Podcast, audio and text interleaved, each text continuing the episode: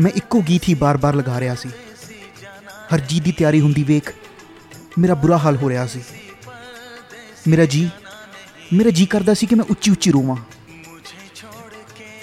ਮੇਰੀਆਂ ਅੱਖਾਂ ਵਿੱਚ ਹੰਝੂ ਮੱਲੋ ਮੱਲੀ ਝਲਕ ਰਹੇ ਸੀ ਉਂਝ ਹਰਜੀਤ ਦੀਆਂ ਅੱਖਾਂ ਵੀ ਭਰੀਆਂ ਸਨ ਪਰ ਉਹ ਮਜਬੂਰ ਸੀ ਮੈਂ ਹਰਜੀਤ ਨਾਲ ਇਕੱਲੇ ਮਿਲਣਾ ਚਾਹੁੰਦਾ ਸੀ ਫਿਰ ਜਿਵੇਂ ਰੱਬ ਦੀ ਕਿਰਪਾ ਹੋਈ, ਸਾਡੀ ਗੁਆਂਢਣ ਤੇ ਹਰਜੀਤ ਦੀ ਮੰਮੀ ਪਿੰਡ ਵਿੱਚੋਂ ਡਾਕਟਰ ਤੋਂ ਦਵਾਈ ਲੈਣ ਚਲੇ ਗਈਆਂ। ਮੈਨੂੰ ਹਰਜੀਤ ਇਕੱਲੀ ਜਾਪੀ ਤੇ ਮੈਂ ਸਿੱਧਾ ਉਸਦੇ ਕਮਰੇ ਵਿੱਚ ਚਲਾ ਗਿਆ। ਉਸ ਦਿਨ ਪਹਿਲੀ ਵਾਰ ਹਰਜੀਤ ਮੇਰੇ ਗੱਲ ਲੱਗ ਕੇ ਰੋਈ।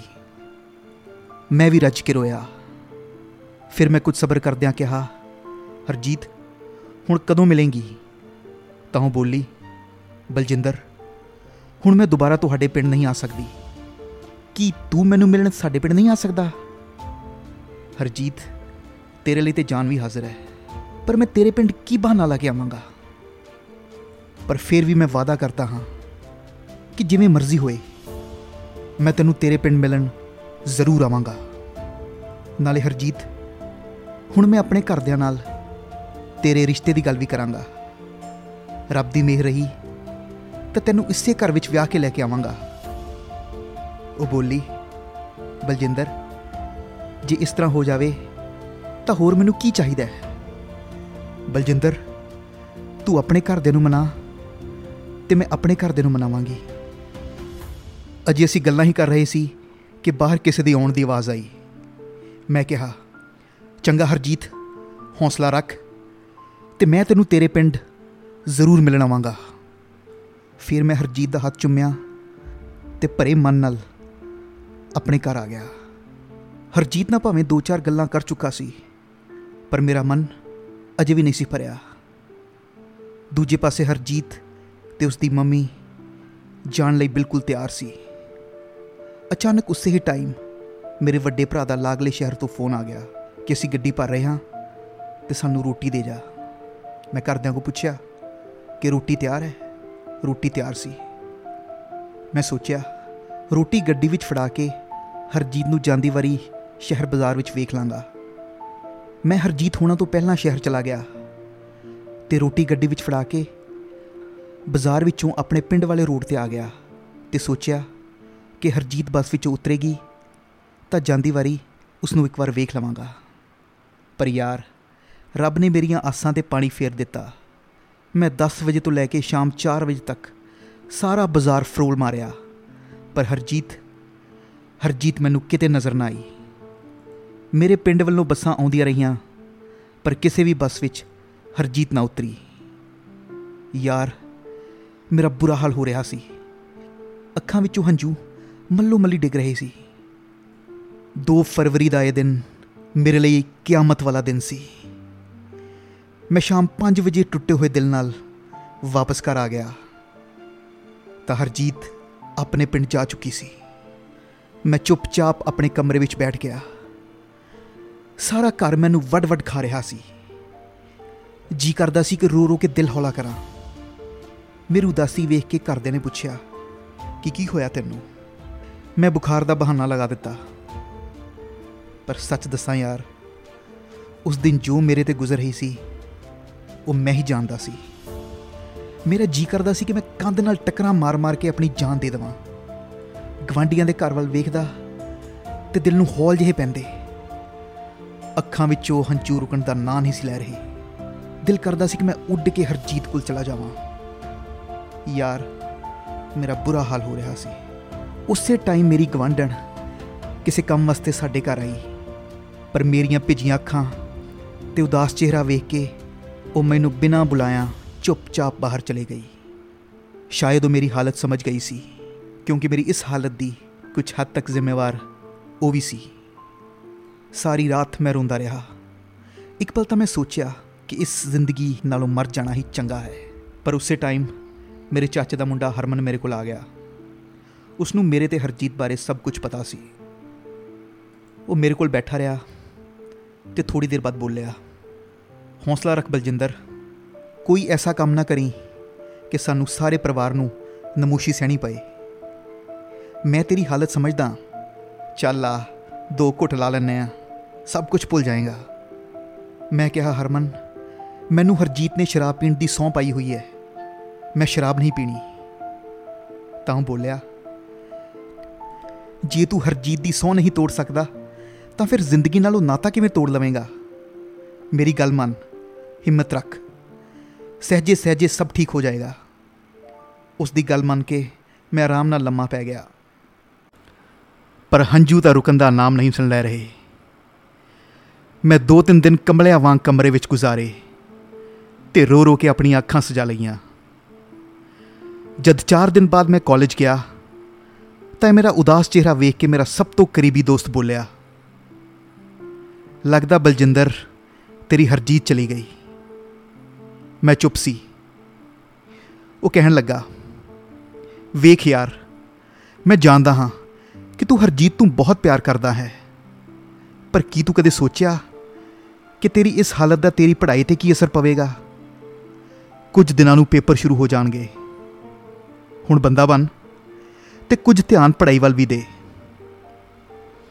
ਮੈਂ ਕਿਹਾ, ਠੀਕ ਹੈ ਯਾਰ, ਪਰ ਸਾਰੇ ਦੋਸਤ ਮੇਰੇ ਨਾਲ ਵਾਅਦਾ ਕਰੋ ਕਿ ਕਦੇ ਵੀ ਕੋਈ ਵੀ ਮੇਰੇ ਕੋਲੋਂ ਹਰਜੀਤ ਬਾਰੇ ਕੁਝ ਵੀ ਨਹੀਂ ਪੁੱਛੇਗਾ ਤਾਂ ਸਾਰਿਆਂ ਨੇ ਹਾਂ ਵਿੱਚ ਸਿਰ ਹਿਲਾ ਦਿੱਤਾ ਹੁਣ ਮੈਂ ਖੁਦ ਪੜ੍ਹਾਈ ਵੱਲ ਧਿਆਨ ਦੇਣਾ ਸ਼ੁਰੂ ਕਰ ਦਿੱਤਾ ਸੀ ਪਰ ਝੱਲਾ ਦਿਲ ਜਦੋਂ ਕਦੇ ਜ਼ਿਆਦਾ ਹੀ ਤੜਫਦਾ ਤਾਂ ਖੇਤਾਂ ਵਿੱਚ ਜਾ ਕੇ ਇਕੱਲਾ ਬੈਠ ਕੇ ਰੋ ਲੈਂਦਾ ਕੁਝ ਦਿਨਾਂ ਬਾਅਦ ਮੇਰੇ ਪੇਪਰ ਹੋ ਗਏ ਤੇ ਮੈਂ ਚੰਗੇ ਨੰਬਰ ਲੈ ਕੇ ਪਾਸ ਹੋ ਗਿਆ ਹੁਣ ਮੈਂ ਅਗਲੀ ਕਲਾਸ ਵਿੱਚ ਦਾਖਲਾ ਵੀ ਲੈ ਲਿਆ ਸੀ ਯਾਰ ਮੇਰੇ ਨਾਲ ਕੁੜੀਆਂ ਤਾਂ ਬਹੁਤ ਪੜਦੀਆਂ ਸਨ ਪਰ ਮੈਂ ਕਦੇ ਕਿਸੇ ਵੱਲ ਅੱਖ ਚੁੱਕ ਕੇ ਵੀ ਨਹੀਂ ਸੀ ਵੇਖਦਾ।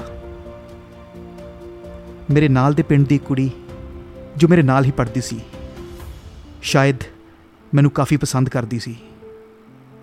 ਪਰ ਉਸ ਕਮਲੀ ਨੂੰ ਕੀ ਪਤਾ ਸੀ ਕਿ ਇਹ ਕਮਲਾ ਤਾਂ ਪਹਿਲਾਂ ਹੀ ਕਿਸੇ ਦੇ ਪਿਆਰ ਵਿੱਚ ਲੁੱਟਿਆ ਪਿਆ ਹੈ। ਇੱਕ ਦਿਨ ਜਦ ਉਸਨੇ ਕਿਸੇ ਹੋਰ ਕੁੜੀ ਰਾਹੀਂ ਮੈਨੂੰ ਮੈਸੇਜ ਭੇਜਿਆ, ਤਾਂ ਮੈਂ ਉਸ ਨੂੰ ਇਕੱਲੇ ਮਿਲ ਕੇ ਸਾਰੀ ਗੱਲ ਦੱਸ ਦਿੱਤੀ। ਉਹ ਮੇਰੀ ਸਾਰੀ ਗੱਲ ਸਮਝ ਗਈ। ਤੇ ਹੱਸਦੀ ਹੱਸਦੀ ਚਲੇ ਗਈ। ਮੈਂ ਇੱਕ ਦਿਨ ਹੌਸਲਾ ਜਿਹਾ ਕਰਦੇ ਹੋਏ ਆਪਣੀ ਗੁਆਂਢ ਨਾਲ ਹਰਜੀਤ ਦੇ ਰਿਸ਼ਤੇ ਦੀ ਗੱਲ ਕੀਤੀ। ਤਾਂ ਉਹ ਬੋਲੀ, ਹਰਜੀਤ ਦੀ ਮੰਗਣੀ ਤਾਂ ਇੱਥੋਂ ਜਾਂਦਿਆਂ ਹੀ ਹੋ ਗਈ ਸੀ। ਯਾਰ, ਇਹ ਖਬਰ ਤਾਂ ਮੇਰੇ ਤੇ ਪਹਾੜ ਬਣ ਕੇ ਟੁੱਟੀ। ਮੇਰੀਆਂ ਸਾਰੀਆਂ ਆਸਾਂ ਲੀਰੋ ਲੀਰ ਹੋ ਗਈਆਂ। ਮੇਰੀ ਅੱਖਾਂ ਭਰ ਆਈਆਂ। ਤੇ ਮੇਰੇ ਹੰਝੂ ਵੇਖ ਕੇ ਗਵਾਂਡਨ ਬੋਲੀ, ਬਲਜਿੰਦਰ ਮੈਨੂੰ ਤੇਰੇ ਤੇ ਹਰਜੀਤ ਦੇ ਰਿਸ਼ਤੇ ਤੇ ਕੋਈ ਇਤਰਾਜ਼ ਨਹੀਂ ਸੀ। ਪਰ ਉਹ ਤਾਂ ਇੱਥੋਂ ਜਾਂਦਿਆਂ ਹੀ ਮੰਗੀ ਗਈ। ਨਹੀਂ ਤਾਂ ਮੈਂ ਤੇਰੇ ਲਈ ਤੇਰੀ ਤੇ ਹਰਜੀਤ ਦੀ ਮੰਗਣੀ ਜ਼ਰੂਰ ਕਰਵਾ ਦਿੰਦੀ। ਉਸ ਪਲ ਉਸ ਪਲ ਤਾਂ ਮੈਨੂੰ ਹਰਜੀਤ ਬੇਵਫਾ ਜਾਪੀ। ਪਰ ਫਿਰ ਮੈਂ ਸੋਚਿਆ ਕਿ ਸ਼ਾਇਦ ਉਸ ਦੀ ਵੀ ਕੋਈ ਮਜਬੂਰੀ ਹੋਵੇ। ਸਮਾਂ ਲੰਘਦਿਆਂ ਲੰਘਦਿਆਂ 7 ਮਹੀਨੇ ਗੁਜ਼ਰ ਗਏ। ਹਰਜੀਤ ਦੀ ਕੋਈ ਖਬਰ ਨਾ ਆਈ। ਨਾ ਹੀ ਉਹਨੇ ਕਦੀ ਕੋਈ ਫੋਨ ਕੀਤਾ। ਪਰ ਮੈਨੂੰ ਹਰ ਪਲ, ਹਰ ਕੜੀ ਉਸ ਦੇ ਫੋਨ ਦੀ ਉਡੀਕ ਰਹਿੰਦੀ।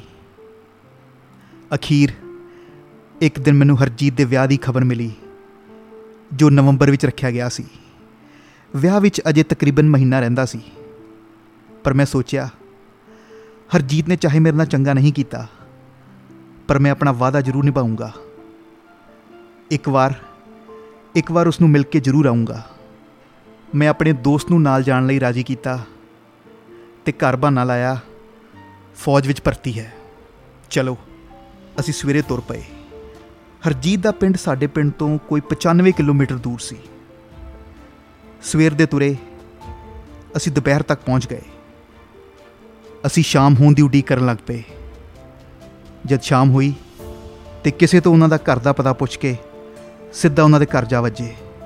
ਦਰਵਾਜ਼ਾ ਖੜਕਾਇਆ, ਮੈਂ ਅੱਗੇ ਸੀ ਤੇ ਮੇਰਾ ਦੋਸਤ ਮੇਰੇ ਪਿੱਛੇ। ਮੇਰਾ ਦਿਲ ਤੱਕ ਤੱਕ ਕਰ ਰਿਹਾ ਸੀ। ਅੰਦਰੋਂ ਆਵਾਜ਼ ਆਈ, ਕੌਣ ਆ? ਰੁਕ ਜਾਓ, ਦਰਵਾਜ਼ਾ ਖੋਲਦੇ ਆ। ਕਿਸਮਤ ਦੇ ਰੰਗ ਵੇਖੋ। ਦਰਵਾਜ਼ਾ ਖੁੱਲਣ ਵਾਲਾ ਕੋਈ ਹੋਰ ਨਹੀਂ, ਬਲਕਿ ਹਰਜੀਤ ਹੀ ਸੀ। 9-10 ਮਹੀਨਿਆਂ ਬਾਅਦ ਹਰਜੀਤ ਨੂੰ ਇੱਕਦਮ ਆਪਣੇ ਸਾਹਮਣੇ ਵੇਖ ਕੇ ਦਿਲ ਤੜਫ ਜਿਹਾ ਪਿਆ। ਹਰਜੀਤ ਵੀ ਜਿਵੇਂ ਕੋਈ ਸੁਪਨਾ ਵੇਖ ਰਹੀ ਹੋਵੇ, ਉਹ ਚੁੱਪਚਾਪ ਦਰਵਾਜ਼ੇ ਅੱਗੇ ਖੜੋਤੀ ਰਹੀ। ਫਿਰ ਮੈਂ ਕਿਹਾ, ਜਾਨੇ, ਕੀ ਹਾਲ ਹੈ? ਉਹ ਬੋਲੀ ਠੀਕ ਠਾਕ ਆ, ਤੁਸੀਂ ਦੱਸੋ।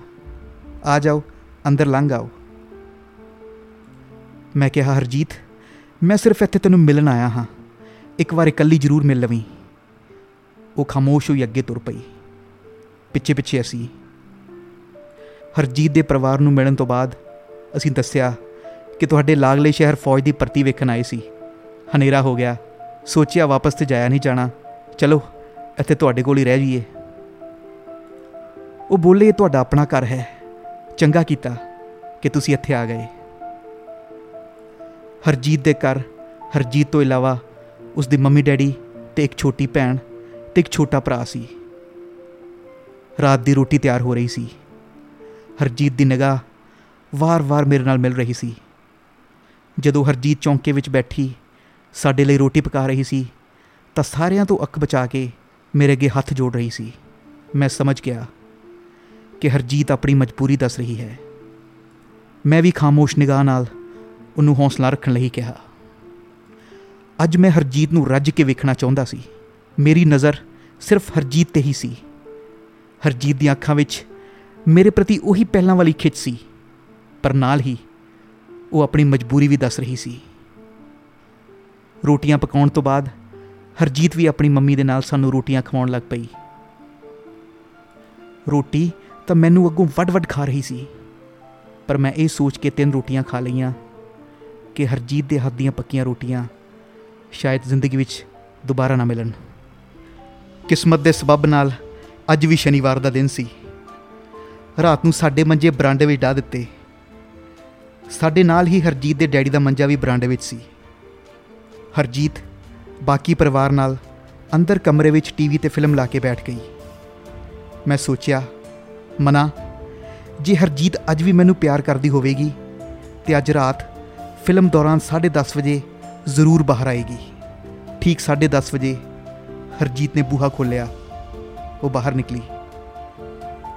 ਮੇਰਾ ਦਿਲ ਕੀਤਾ ਕਿ ਮੈਂ ਉੱਠ ਕੇ ਹਰਜੀਤ ਨੂੰ ਜਾ ਕੇ ਮਿਲਾਂ, ਪਰ ਪਰ ਸਾਡੇ ਕੋਲ ਪਿਆ ਉਸ ਦਾ ਡੈਡੀ ਅਜੇ ਜਾਗ ਰਿਹਾ ਸੀ। ਇਸ ਲਈ ਮੈਂ ਬਿਸਤਰੇ ਵਿੱਚ ਹੀ ਲੇਟਿਆ ਰਿਹਾ। ਹਰਜੀਤ ਕੁਝ ਚਿਰ ਮੇਰਾ ਇੰਤਜ਼ਾਰ ਕਰਨ ਤੋਂ ਬਾਅਦ ਅੰਦਰ ਆ ਗਈ। ਫਿਰ ਮੈਂ ਸਾਰੀ ਰਾਤ ਜਾਗਦਾ ਰਿਹਾ। ਇੱਕ ਵਾਰ ਉਹ 12:30 ਵਜੇ ਬਾਹਰ ਨਿਕਲੀ, ਪਰ ਪਿੱਛੇ ਉਸ ਦੀ ਮੰਮੀ ਵੀ ਬਾਹਰ ਆ ਗਈ। ਫਿਰ ਮੈਂ ਚੁੱਪਚਾਪ ਲੰਮਾ ਪਿਆ ਰਿਹਾ। ਮੁੜ ਹਰਜੀਤ ਬਾਹਰ ਨਾ ਨਿਕਲੀ। ਮੈਂ ਸਵੇਰੇ ਤੜਕੇ ਤੋਂ ਹੀ ਜਾਗ ਰਿਹਾ ਸੀ। 5:00 ਵਜੇ ਦਾ ਟਾਈਮ ਹੋਏਗਾ। ਉਸ ਦੀ ਮੰਮੀ ਬਾਹਰ ਨਿਕਲੀ, ਚਾਹ ਪਾਣੀ ਤਿਆਰ ਕਰਨ ਲਈ। ਤਕਰੀਬਨ 6 ਵਜੇ ਹਰਜੀਤ ਅੰਦਰੋਂ ਬਾਹਰ ਨਿਕਲੀ। ਤਾਂ ਦਿਲ ਨੂੰ ਥੋੜਾ ਸਕੂਨ ਮਿਲਿਆ। ਥੋੜੇ ਚਿਰ ਬਾਅਦ ਥੋੜੇ ਚਿਰ ਬਾਅਦ ਉਸ ਦੇ ਮੰਮੀ ਡੈਡੀ ਮੱਝਾਂ ਚੋਣ ਲਈ ਹਵੇਲੀ ਚਲੇ ਗਏ, ਤਾਂ ਮੈਂ ਮੰਜੇ ਤੇ ਉੱਠ ਕੇ ਬੈਠ ਗਿਆ। ਹੁਣ ਹਰਜੀਤ ਤੇ ਉਸ ਦੀ ਛੋਟੀ ਭੈਣ ਹੀ ਘਰ ਸੀ। ਪਹਿਲਾਂ ਤੇ ਮੇਰਾ ਜੀ ਕੀਤਾ ਕਿ ਮੈਂ ਹਰਜੀਤ ਦੇ ਗੱਲ ਲੱਗ ਕੇ ਉੱਚੀ ਉੱਚੀ ਰੋਵਾਂ। ਪਰ ਮੈਂ ਹਰਜੀਤ ਵੱਲ ਵੇਖਦਾ ਹੀ ਰਿਹਾ। ਜਦ ਮੇਰੀਆਂ ਅੱਖਾਂ ਵਿੱਚੋਂ ਹੰਝੂ ਡਿੱਗਣੇ ਸ਼ੁਰੂ ਹੋ ਗਏ, ਤਾਂ ਹਰਜੀਤ ਮੇਰੇ ਕੋਲ ਆ ਕੇ ਕਹਿਣ ਲੱਗੀ, ਬਲਜਿੰਦਰ, ਰੱਬ ਦਾ ਵਾਸਤਾ ਹੀ ਭੁੱਲ ਜਾ ਮੈਨੂੰ। ਮੈਂ ਤੇ ਆਪਣੇ ਘਰ ਕਿਸੇ ਰਾਹੀਂ ਤੇਰੇ ਤੇ ਮੇਰੇ ਰਿਸ਼ਤੇ ਦੀ ਗੱਲ ਚਲਾਈ ਸੀ, ਪਰ ਮੇਰੇ ਡੈਡੀ ਨੇ ਪਹਿਲਾਂ ਹੀ ਮੇਰੇ ਰਿਸ਼ਤੇ ਦੀ ਹਾਂ ਮੇਰੀ ਭੂਆ ਨੂੰ ਕਰ ਦਿੱਤੀ ਸੀ। ਉਹਨੇ ਮੇਰੀ ਇੱਕ ਨਹੀਂ ਮੰਨੀ।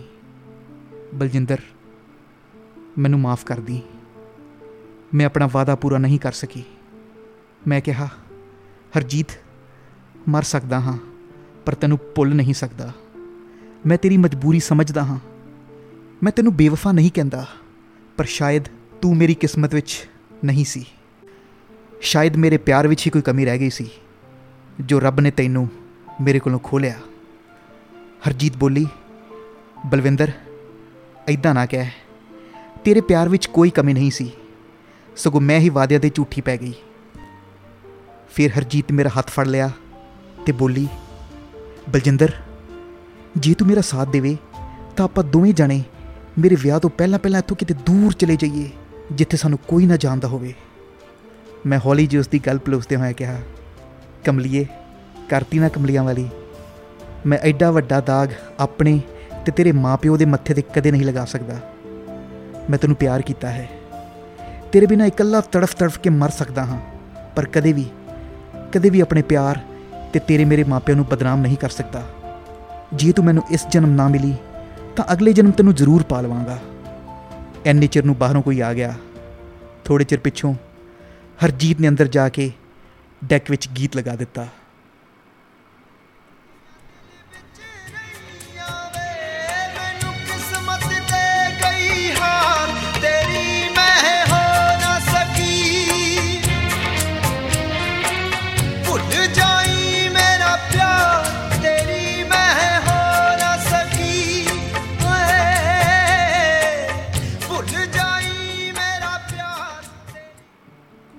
ਹੁਣ ਮੈਂ ਸਮਝ ਗਿਆ ਸੀ ਕਿ ਇਹ ਵਿਆਹ ਹਰਜੀਤ ਦੀ ਮਰਜ਼ੀ ਨਹੀਂ, ਮਜਬੂਰੀ ਸੀ। ਪਰ ਦਿਲ ਦਿਲ ਤਾਂ ਆਖਿਰ ਦਿਲ ਹੈ ਇਸ ਨੂੰ ਕੌਣ ਸਮਝਾਵੇ? ਫਿਰ ਯਾਰ ਅਸੀਂ ਰੋਟੀ ਖਾਧੀ ਤੇ 10 ਕੁ ਵਜੇ ਆਪਣੇ ਪਿੰਡ ਆਉਣ ਲਈ ਤਿਆਰ ਹੋਣ ਲੱਗ ਪਏ। ਅੱਜ ਮੈਂ ਹਰਜੀਤ ਨੂੰ ਆਖਰੀ ਵਾਰੀ ਰੱਜ ਰੱਜ ਕੇ ਵੇਖਣਾ ਚਾਹੁੰਦਾ ਸੀ। ਹੁਣ ਮੇਰੇ ਚਿਹਰੇ ਤੇ ਉਦਾਸੀ ਵੱਧ ਰਹੀ ਸੀ। ਅੱਖਾਂ ਮੱਲੋ ਮੱਲੀ ਭਰ ਰਹੀਆਂ ਸਨ। ਹੁਣ ਸਾਨੂੰ ਨਾ ਚਾਹੁੰਦੇ ਹੋਇਆਂ ਵੀ ਤੁਰਨਾ ਪਿਆ। ਮੈਂ ਗਲੀ ਮੁੜਦਿਆਂ ਆਖਰੀ ਵਾਰ ਹਰਜੀਤ ਵੱਲ ਵੇਖਿਆ, ਤਾਂ ਉਹ ਵੀ ਉਦਾਸ ਸੀ। ਮੈਂ ਟੁੱਟੇ ਦਿਲ ਤੇ ਪੱਥਰ ਧਰਦਿਆਂ ਅਖੀਰ ਪਿੰਡ ਨੂੰ ਵਾਪਸ ਮੁੜ ਆਇਆ। ਸਾਰੇ ਰਸਤੇ ਅੱਖਾਂ ਵਿੱਚੋਂ ਹੰਝੂ ਡਿੱਗਦੇ ਰਹੇ। ਮੈਨੂੰ ਇੰਜ ਲੱਗ ਰਿਹਾ ਸੀ, ਜਿਵੇਂ ਮੇਰੀ ਰੂਹ ਉੱਥੇ ਹੀ ਰਹਿ ਗਈ ਹੋਵੇ। ਪਿੰਡ ਬੱਸ ਤੋਂ ਉਤਰੇ ਤੇ ਮੇਰੇ ਦੋਸਤ ਨੇ ਕਿਹਾ, ਆਪਣਾ ਚਿਹਰਾ ਪਾਣੀ ਨਾਲ ਧੋ ਲੈ। ਤੇਰਾ ਉਤਰਿਆ ਹੋਇਆ ਚਿਹਰਾ ਵੇਖ ਕੇ ਐਵੇਂ ਘਰ ਦੇ ਬੋਲਣਗੇ। ਐਵੇਂ ਘਰ ਦੇ ਪੁੱਛਣਗੇ ਕੀ ਹੋਇਆ ਤੈਨੂੰ? ਮੈਂ ਅੱਡੇ ਦੇ ਨਲਕੇ ਤੋਂ ਮੂੰਹ ਧੋ ਕੇ ਸਿੱਧਾ ਘਰ ਆ ਗਿਆ। ਕੁਝ ਚਿਰ ਪਿੱਛੋਂ ਮੇਰੀ ਗੁਆਂਢਣ ਮੇਰੇ ਕਮਰੇ ਵਿੱਚ ਆਈ ਤਾਂ ਮੇਰਾ ਉਦਾਸ ਚਿਹਰਾ ਵੇਖ ਕੇ ਬੋਲੀ, ਹਰਜੀਤ ਮਿਲੀ ਸੀ? ਕੀ ਹਾਲ ਹੈ ਉਹਦਾ? ਮੈਂ ਕਿਹਾ, ਠੀਕ ਹੈ, ਖੁਸ਼ ਹੈ, ਵਿਆਹ ਦੀ ਤਿਆਰੀ ਕਰ ਰਹੀ ਹੈ। ਉਹ ਬੋਲੀ, ਬਲਜਿੰਦਰ, ਇੱਕ ਗੱਲ ਆਖਾਂ, ਹੁਣ ਭੁੱਲ ਜਾ ਉਹਨੂੰ। ਆਪਣੇ ਬਾਰੇ ਵੀ ਕੁਝ ਸੋਚ। ਤਕਰੀਬਨ 15-20 ਦਿਨ ਬਾਅਦ ਹਰਜੀਤ ਦਾ ਵਿਆਹ ਸੀ। ਮੈਂ ਇਸ ਸੱਚਾਈ ਦਾ ਸਾਹਮਣਾ ਨਹੀਂ ਸੀ ਕਰਨਾ ਚਾਹੁੰਦਾ। ਇਸ ਲਈ ਮੈਂ ਕਾਲਜ ਵੱਲੋਂ ਐਨਸੀਸੀ ਦਾ ਕੈਂਪ ਅਟੈਂਡ ਕਰਨ ਲਈ ਆਂਧਰਾ ਪ੍ਰਦੇਸ਼ ਚਲਾ ਗਿਆ। ਉੱਥੇ ਵੀ ਹਰਜੀਤ ਦੇ ਸਾਈ ਨੇ ਮੇਰਾ ਸਾਥ ਨਾ ਛੱਡਿਆ। ਯਾਰਾਂ ਦੋਸਤਾਂ ਦੀਆਂ ਮਹਿਫਲਾਂ ਵਿੱਚ ਵੀ ਮੈਂ ਤਨਹਾਈ ਦਾ ਜਸ਼ਨ ਹੀ ਮਨਾਉਂਦਾ ਰਿਹਾ। ਮਿਹਰਬਾਨੀ ਉਹ ਦੋਸਤਾਂ ਦੀ, ਜਿਨ੍ਹਾਂ ਨੇ ਮੈਨੂੰ ਔਖੇ ਵੇਲੇ ਖੁਸ਼ ਰੱਖਣ ਦੀ ਬਹੁਤ ਕੋਸ਼ਿਸ਼ ਕੀਤੀ। ਪਰ ਦਿਲ ਤਾਂ ਦਿਲ ਸੀ। ਮੈਂ ਕੈਂਪ ਖਤਮ ਹੋਣ ਤੋਂ ਬਾਅਦ ਵੀ ਖੁਦ ਆਪਣੇ ਘਰ ਵਾਪਸ ਆਉਣ ਤੋਂ ਡਰਦਾ ਸੀ। ਇਸ ਲਈ 5 ਦਿਨ ਬਾਅਦ ਘਰੇ ਪਹੁੰਚਿਆ। ਆਉਂਦਿਆਂ ਹਰਜੀਤ ਦਾ ਵਿਆਹ ਹੋ ਚੁੱਕਾ ਸੀ। ਮੇਰੀ ਤਾਂ ਦੁਨੀਆ ਹੀ ਉੱਜੜ ਗਈ ਸੀ। ਹੁਣ ਮੈਂ ਖੁਦ ਵੀ ਹਰਜੀਤ ਨੂੰ ਭੁੱਲ ਜਾਣਾ ਚਾਹੁੰਦਾ ਸੀ, ਪਰ ਝੱਲਾ ਦਿਲ ਕਿੱਥੇ ਭੁੱਲਦਾ ਸੀ? ਹੁਣ ਤਾਂ ਮੈਂ ਬਸ ਹਰਜੀਤ ਦੀ ਖੁਸ਼ੀ ਹੀ ਲੋਚਦਾ ਸੀ। ਤਕਰੀਬਨ 2 ਮਹੀਨਿਆਂ ਬਾਅਦ ਹਰਜੀਤ ਆਪਣੀ ਮੰਮੀ ਨਾਲ ਮੁੜ ਸਾਡੇ ਪਿੰਡ ਆਈ। ਮੈਂ ਖੇਤੋਂ ਘਰ ਆਇਆ ਤੇ ਹਰਜੀਤ ਨੂੰ ਗੁਆਂਢੀਆਂ ਘਰੇ ਵੇਖ ਕੇ ਮੇਰਾ ਦਿਲ ਖੁਸ਼ ਹੋ ਗਿਆ। ਪਰ ਉਸਦੇ ਬਾਹਾਂ ਵਿੱਚ ਜਦ ਚੂੜਾ ਦੇਖਿਆ, ਤਾਂ ਮੇਰੀ ਜਾਨ ਹੀ ਨਿਕਲ ਗਈ। ਮੈਂ ਅਜੇ ਵੀ ਹਰਜੀਤ ਦੇ ਵਿਆਹ ਦੀ ਸੱਚਾਈ ਤੋਂ ਡਰਦਾ ਸੀ। ਇਸੇ ਡਰ ਦਾ ਮਾਰਿਆ ਮੈਂ ਚੁੱਪਚਾਪ ਬਿਨਾਂ ਹਰਜੀਤ ਤੋਂ ਮਿਲਿਆ ਆਪਣੇ ਕਿਸੇ ਰਿਸ਼ਤੇਦਾਰ ਕੋਲ ਚਲਾ ਗਿਆ। ਯਾਰ, ਮੈਂ ਬੜੀ ਕੋਸ਼ਿਸ਼ ਕੀਤੀ। ਯਾਰ, ਮੈਂ ਬੜੀ ਕੋਸ਼ਿਸ਼ ਕੀਤੀ ਕਿ ਮੈਂ ਹਰਜੀਤ ਨੂੰ ਭੁੱਲ ਜਾਵਾਂ, ਪਰ ਮੇਰੇ ਤੋਂ ਇਹ ਹੋ ਨਾ ਸਕਿਆ। ਉਸ ਦੇ ਭਲੇਖੇ ਮੈਨੂੰ ਵਾਰ-ਵਾਰ ਪੈਂਦੇ ਰਹੇ। ਸਹਿਜੇ ਸਹਿਜੇ ਇੱਕ ਸਾਲ ਗੁਜ਼ਰ ਗਿਆ। ਮੈਨੂੰ ਪਤਾ ਲੱਗਾ ਕਿ ਹਰਜੀਤ ਨੇ ਮੁੜ ਸਾਡੇ ਪਿੰਡ ਆਉਣਾ ਹੈ। ਰਿਸ਼ਤੇਦਾਰੀ ਵਿੱਚ ਕੋਈ ਵਿਆਹ ਸੀ। ਅਖੀਰ ਹਰਜੀਤ ਆਪਣੇ ਪਤੀ ਨਾਲ ਸਾਡੇ ਪਿੰਡ ਆ ਗਈ। ਉੱਚਾ, ਲੰਮਾ ਤੇ ਸੋਹਣਾ ਸੁਨੱਖਾ ਗੱਭਰੂ ਸੀ ਉਸ ਦਾ ਪਤੀ, ਜਿਸ ਨੂੰ ਵੇਖ ਕੇ ਮੇਰੀ ਰੂਹ ਖੁਸ਼ ਹੋ ਗਈ, ਕਿਉਂਕਿ ਮੈਨੂੰ ਡਰ ਸੀ ਕਿ ਸ਼ਾਇਦ ਹਰਜੀਤ ਕਿਸੇ ਗਲਤ ਬੰਦੇ ਦੇ ਲੜਨਾ ਲੱਗ ਜਾਏ।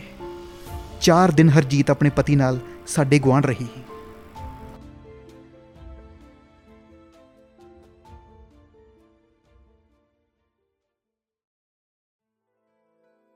ਹੋਏ ਚੁੱਪ ਕਰ ਜਿੰਦੇ, ਨਾ ਪਰ ਹੋ ਕੇ ਤੂੰ ਰੋ ਲੈ ਅੰਦਰ ਵੜ ਕੇ। ਸਾਰ ਨਹੀਂ ਸੀ ਓ ਟੁੱਟ ਜਾਣੀ? ਸਾਡੀ ਪੀਂਗ ਹੁਲਾਰੇ ਚੜ ਕੇ।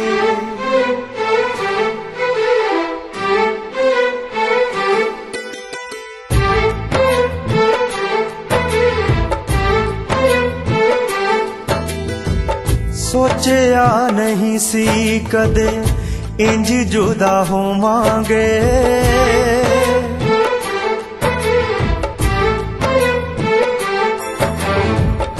ਸੋਚਿਆ ਨਹੀਂ ਸੀ ਕਦੇ, ਇੰਜ ਜੁਦਾ ਹੋਵਾਂਗੇ। ਇੰਜ ਜੁਦਾ ਹੋਵਾਂਗੇ ਤੇ ਲੁਕ ਲੁਕ ਰੋਵਾਂਗੇ। ਇੰਜ ਜੁਦਾ ਹੋਵਾਂਗੇ ਤੇ ਲੁਕ ਲੁਕ ਰੋਵਾਂਗੇ। ਐਨਾ ਨੇੜੇ ਹੋ ਕੇ ਹੁਣ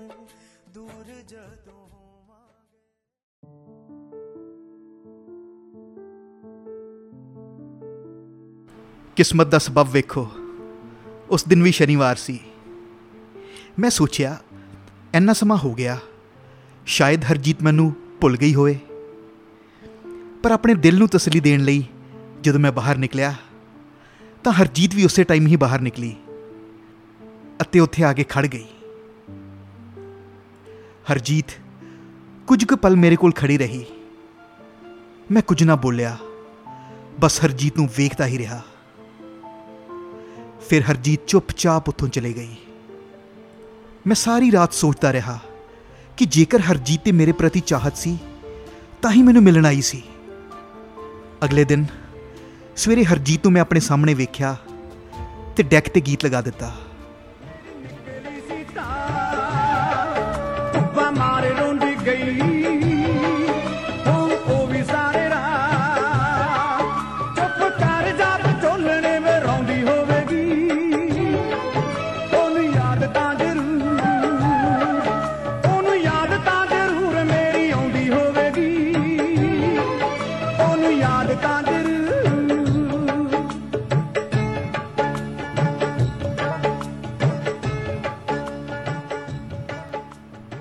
ਇਹ ਗੀਤ ਸੁਣ ਕੇ ਹਰਜੀਤ ਦੀਆਂ ਅੱਖਾਂ ਵਹਿ ਤੁਰੀਆਂ। ਹਰਜੀਤ ਨੇ ਮੇਰੇ ਅੱਗੇ ਹੱਥ ਜੋੜ ਦਿੱਤੇ। ਉਸ ਪਲ ਮੈਨੂੰ ਆਪਣੇ ਆਪ ਤੇ ਵੀ ਗੁੱਸਾ ਆਇਆ। ਮੈਂ ਸੋਚਿਆ, ਐ ਮਨਾ, ਤੂੰ ਕਿਉਂ ਉਹਦੇ ਜਜ਼ਬਾਤਾਂ ਨਾਲ ਖੇਡਦਾ ਹੈ? ਉਹ ਵਿਆਹੀ ਗਈ ਹੈ ਤੈਨੂੰ ਤਾਂ ਸਗੋਂ ਚਾਹੀਦਾ ਹੈ ਕਿ ਉਹਦੀ ਜ਼ਿੰਦਗੀ ਤੋਂ ਦੂਰ ਚਲਾ ਜਾਵੇਂ। ਕਿਉਂ ਉਸ ਦੀ ਹਸਤੀ ਖੇਡਦੀ ਦੁਨੀਆ ਨੂੰ ਨਰਕ ਬਣਾ ਰਿਹਾ ਹੈ? ਅਜੇ ਮੈਂ ਸੋਚ ਹੀ ਰਿਹਾ ਸੀ ਕਿ ਡੈਕ ਤੇ ਅਗਲਾ ਗੀਤ ਸ਼ੁਰੂ ਹੋ ਗਿਆ। ਇੰਜ ਵੈਰ ਕੱਢੇਗਾ। ਤੇਰੇ ਨਾਲ ਵੱਧ ਸਾਨੂੰ ਕੋਈ ਵੀ ਕਰੀਬ ਨਹੀਂ ਸੀ। ਤੇਰੇ ਕੋਲ ਯਾਰਾ ਸਾਨੂੰ ਇਹੋ ਜਿਹੀ ਉਮੀਦ ਨਹੀਂ ਸੀ। ਤੇਰੇ ਕੋਲ ਯਾਰਾ ਉਹ ਸਿੱਲੀਆਂ ਅੱਖਾਂ ਨੂੰ ਪੂੰਝਦੀ ਹੋਈ ਸਿੱਧੀ ਮੇਰੇ ਕੋਲ ਆਈ ਤੇ ਬੋਲੀ, ਬਲਜਿੰਦਰ, ਕੀ ਤੂੰ ਭੁੱਲ ਨਹੀਂ ਸਕਦਾ? ਭੁੱਲ ਜਾ ਉਹ ਦਿਨ। ਭੁੱਲ ਜਾ ਕਿ ਅਸੀਂ ਕਦੇ ਇੱਕ ਦੂਸਰੇ ਨੂੰ ਮਿਲੇ ਸੀ ਤੇ ਅਸੀਂ ਇੱਕ ਦੂਸਰੇ ਨੂੰ ਪਿਆਰ ਕੀਤਾ ਸੀ। ਬਲਜਿੰਦਰ 2 ਸਾਲ ਹੋ ਗਏ ਹਨ। ਹੁਣ ਭੁੱਲ ਜਾ ਮੈਨੂੰ। ਹੋਰ ਕਿੰਨਾ ਚਿਰ ਰੋ ਰੋ ਕੇ ਜ਼ਿੰਦਗੀ ਕੱਟੇਗਾ? ਮੇਰੇ ਕੋਲੋਂ ਮੇਰੇ ਕੋਲੋਂ ਤੇਰੀ ਇਹ ਹਾਲਤ ਵੇਖੀ ਨਹੀਂ ਜਾਂਦੀ। ਪਿਆਰ ਮੈਂ ਵੀ ਤੈਨੂੰ ਕੀਤਾ ਸੀ। ਜੇ ਸੱਚ ਪੁੱਛੇ, ਜੇ ਸੱਚ ਪੁੱਛੇ ਬਲਜਿੰਦਰ, ਤੇ ਮੈਂ ਅੱਜ ਵੀ ਤੈਨੂੰ ਚਾਹੁੰਨੀ ਆ ਪਰ ਅੱਜ ਮੈਨੂੰ ਮੇਰੇ ਫਰਜ਼ ਇਜਾਜ਼ਤ ਨਹੀਂ ਦਿੰਦੇ। ਮੈਂ ਵਿਆਹੀ ਗਈ ਹਾਂ। ਤੇਰੇ ਲਈ ਮੈਂ ਬੇਗਾਨੀ ਹੋ ਗਈ ਹਾਂ ਭੁੱਲ ਜਾ ਮੈਨੂੰ। ਰੱਬ ਦਾ ਵਾਸਤਾ ਹੀ ਭੁੱਲ ਜਾ ਮੈਨੂੰ। ਬਲਜਿੰਦਰ, ਮੇਰੇ ਸਿਰ ਤੇ ਹੱਥ ਰੱਖ ਕੇ ਸਹੁੰ ਖਾ, ਕਿ ਜੇ ਤੂੰ ਮੈਨੂੰ ਪਿਆਰ ਕਰਦਾ ਹੈ, ਤੇ ਮੁੜ ਕੇ ਕਦੇ ਮੈਨੂੰ ਯਾਦ ਨਹੀਂ ਕਰੇਗਾ। ਮੈਨੂੰ ਦਿਲੋਂ ਭੁੱਲ ਜਾਵੇਂਗਾ। ਤੇ ਜੇ ਕਦੇ ਮੁੜ ਕੇ ਮੁਲਾਕਾਤ ਹੋਈ, ਤਾਂ ਹੱਸਦਾ ਹੋਇਆ ਤੇ ਖੁਸ਼ ਮਿਲੇਗਾ। ਤੇ ਉਹਨੇ ਮੇਰਾ ਹੱਥ ਆਪਣੇ ਸਿਰ ਤੇ ਰੱਖ ਦਿੱਤਾ ਤੇ ਬੋਲੀ ਸਹੁੰ ਖਾ ਮੇਰੀ ਬਲਜਿੰਦਰ ਸਹੁੰ ਖਾ ਮੈਂ ਕਿਹਾ, ਹਰਜੀਤ, ਮੈਂ ਸਹੁੰ ਖਾਨਾ ਹਾਂ ਕਿ ਅੱਜ ਤੋਂ ਬਾਅਦ ਕਦੀ ਵੀ ਤੇਰੀ ਜ਼ਿੰਦਗੀ ਵਿੱਚ ਦਖਲ ਨਹੀਂ ਦੇਵਾਂਗਾ। ਬਾਕੀ ਰਹੀ ਗੱਲ ਤੇਰੀ ਯਾਦ ਦੀ ਤੇ ਇਹ ਮੇਰੇ ਵੱਸ ਦੀ ਗੱਲ ਨਹੀਂ। ਪਰ ਮੈਂ ਫਿਰ ਵੀ ਤੇਰੇ ਨਾਲ ਵਾਅਦਾ ਕਰਦਾ ਹਾਂ ਤੇ ਮੈਂ ਕੋਸ਼ਿਸ਼ ਕਰਾਂਗਾ ਕਿ ਤੈਨੂੰ ਭੁੱਲ ਜਾਵਾਂ। ਤੈਨੂੰ ਭੁੱਲਣਾ ਔਖਾ ਤਾਂ ਹੈ, ਪਰ ਫਿਰ ਵੀ ਮੈਂ ਕੋਸ਼ਿਸ਼ ਕਰਾਂਗਾ। ਹਰਜੀਤ ਤੂੰ ਜਿੱਥੇ ਰਹੇ, ਖੁਸ਼ ਰਹੇ। ਤੇਰਾ ਘਰ ਸੰਸਾਰ ਵਸਦਾ ਰਹੇ। ਰੱਬ ਕਰੇ, ਮੇਰੇ ਹਿੱਸੇ ਦੀਆਂ ਸਾਰੀਆਂ ਖੁਸ਼ੀਆਂ ਵੀ ਤੈਨੂੰ ਮਿਲ ਜਾਣ। ਕਦੇ ਮੁੜ ਕੇ ਮੁਲਾਕਾਤ ਹੋਈ, ਤਾਂ ਤੈਨੂੰ ਇੱਕ ਨਵਾਂ ਬਲਜਿੰਦਰ ਵੇਖਣ ਨੂੰ ਮਿਲੇਗਾ। ਇਹ ਮੇਰਾ ਤੇਰੇ ਨਾਲ ਵਾਅਦਾ ਹੈ। ਹਰਜੀਤ, ਪੱਕਾ ਵਾਅਦਾ। ਮੈਂ ਇੰਨਾ ਕਹਿ ਕੇ ਅੰਦਰ ਜਾ ਕੇ ਡੈਕ ਬੰਦ ਕਰ ਦਿੱਤਾ। ਮੈਂ ਸਾਰਾ ਦਿਨ ਹਰਜੀਤ ਨਾਲ ਲੱਖ ਨਾ ਮਿਲਾਈ। ਚਿਹਰੇ ਤੇ ਨਾ ਚਾਹੁੰਦੇ ਹੋਇਆਂ ਵੀ ਖੁਸ਼ੀ ਲਿਆਉਂਦਾ ਰਿਹਾ। ਹੁਣ ਹਰਜੀਤ ਵੀ ਬੇਫਿਕਰੀ ਜਹੀ ਲੱਗ ਰਹੀ ਸੀ। ਅਗਲੇ ਦਿਨ ਅਗਲੇ ਦਿਨ ਹਰਜੀਤ ਆਪਣੇ ਪਤੀ ਨਾਲ ਆਪਣੇ ਪਿੰਡ ਜਾਣ ਲਈ ਤਿਆਰ ਸੀ। ਜਾਂਦੀ ਵਾਰੀ ਹਰਜੀਤ ਪਰਦੇ ਨਾਲ ਮਿਲਣ ਆਈ ਤੇ ਬੋਲੀ, ਚੰਗਾ ਬਲਜਿੰਦਰ, ਜਿਉਂਦੇ ਰਹੇ ਤੇ ਫੇਰ ਮਿਲਾਂਗੇ। ਮੈਂ ਤਾਂ ਕੋਈ ਵਾਅਦਾ ਨਹੀਂ ਨਿਭਾ ਸਕੀ, ਪਰ ਤੂੰ ਮੇਰੇ ਨਾਲ ਕੀਤਾ ਆਪਣਾ ਵਾਅਦਾ ਯਾਦ ਰੱਖੀ ਅਤੇ ਭੁੱਲ ਜਾਵੀਂ ਮੈਨੂੰ। ਐਨਾ ਕਹਿ ਕੇ ਹਰਜੀਤ ਵਾਪਸ ਚਲੀ ਗਈ। ਅੱਜ ਮੈਂ ਹਰਜੀਤ ਨੂੰ ਓਲੇ ਹੋ ਕੇ ਜੀ ਭਰ ਕੇ ਵੇਖਿਆ ਅਤੇ ਹਰਜੀਤ ਨੂੰ ਬੱਸ ਸਟੈਂਡ ਤੱਕ ਵਿਦਾ ਕਰਨ ਵੀ ਗਿਆ। ਯਾਰ ਲਾਡੀ, ਅੱਜ ਹਰਜੀਤ ਨੂੰ ਮੇਰੇ ਤੋਂ ਵਿਛੜਿਆ ਕਈ ਸਾਲ ਬੀਤ ਗਏ। ਮੈਂ ਹਰਜੀਤ ਨਾਲ ਵਾਅਦਾ ਕੀਤਾ ਸੀ ਕਿ ਮੈਂ ਉਹਨੂੰ ਭੁੱਲ ਜਾਵਾਂਗਾ, ਪਰ ਮੈਂ ਅੱਜ ਤੱਕ ਉਸ ਨੂੰ ਭੁੱਲ ਨਹੀਂ ਸਕਿਆ। ਕਈ ਵਾਰ ਹਰਜੀਤ ਦੇ ਭੁਲੇਖੇ ਮੈਨੂੰ ਪੈਂਦੇ ਨੇ। ਅੱਜ ਵੀ ਮੇਰਾ ਮੂੰਹ ਹਰਜੀਤ ਪ੍ਰਤੀ ਬਿਲਕੁਲ ਕੱਟ ਨਹੀਂ ਹੋਇਆ। ਅੱਜ ਵੀ ਮੇਰੀਆਂ ਅੱਖਾਂ ਹਰਜੀਤ ਨੂੰ ਵੇਖਣ ਲਈ ਤਰਸਦੀਆਂ ਨੇ। ਮੈਂ ਅੱਜ ਵੀ ਉਸ ਦੀਆਂ ਰਾਹਾਂ ਤੱਕਦਾ ਹਾਂ। ਹੁਣ ਤਾਂ ਮੈਂ ਬਸ ਹਰਜੀਤ ਦੀ ਖੁਸ਼ੀ ਦੀ ਕਾਮਨਾ ਕਰਦਾ ਹਾਂ ਕਿ ਉਹ ਜਿੱਥੇ ਵੀ ਰਹੇ, ਖੁਸ਼ ਰਹੇ। ਸ਼ਾਇਦ ਮੇਰੇ ਪਿਆਰ ਵਿੱਚ ਹੀ ਕੋਈ ਕਮੀ ਰਹਿ ਗਈ ਸੀ, ਜੋ ਹਰਜੀਤ ਮੈਨੂੰ ਨਹੀਂ ਮਿਲੀ। ਸ਼ਾਇਦ ਅਗਲੇ ਜਨਮ ਵਿੱਚ ਮਿਲ ਜਾਵੇ। ਹੁਣ ਬਲਜਿੰਦਰ ਦੀਆਂ ਅੱਖਾਂ ਭਰ ਰਹੀਆਂ ਸਨ। ਆਪਣੀਆਂ ਸਿੱਲੀਆਂ ਅੱਖਾਂ ਨੂੰ ਪੂੰਝਦਾ ਹੋਇਆ ਬਲਜਿੰਦਰ ਬੋਲਿਆ, ਯਾਰ, ਮੈਂ ਤੈਨੂੰ ਕਿਹਾ ਸੀ ਕਿ ਮੇਰੀ ਪਿਛਲੀ ਕਹਾਣੀ ਬਾਰੇ ਨਾ ਪੁੱਛ। ਪਿਛਲੀਆਂ ਯਾਦਾਂ ਛੇੜਨ ਨਾਲ ਦਿਲ ਵਿੱਚ ਦਰਦ ਉੱਠਦਾ ਹੈ।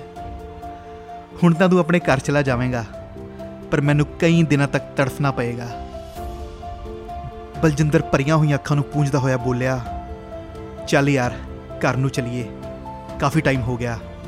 ਘਰ ਦੇ ਵੀ ਉਡੀਕਦੇ ਹੋਣਗੇ ਹੁਣ ਤਾਂ। ਫਿਰ ਦੋਵੇਂ ਘਰ ਜਾਣ ਨੂੰ ਤੁਰ ਪਏ। ਤੁਰਦਿਆਂ ਹੀ ਬਲਜਿੰਦਰ ਨੇ ਫਿਰ ਗਾਣਾ ਸ਼ੁਰੂ ਕਰ ਦਿੱਤਾ। ਇੱਕ ਕੁੜੀ ਜੋ ਫੁੱਲ ਨਾ ਹੋਵੇ, ਫੁੱਲਾਂ ਤੋਂ ਵੱਧ ਸੋਹਣੀ ਸੀ।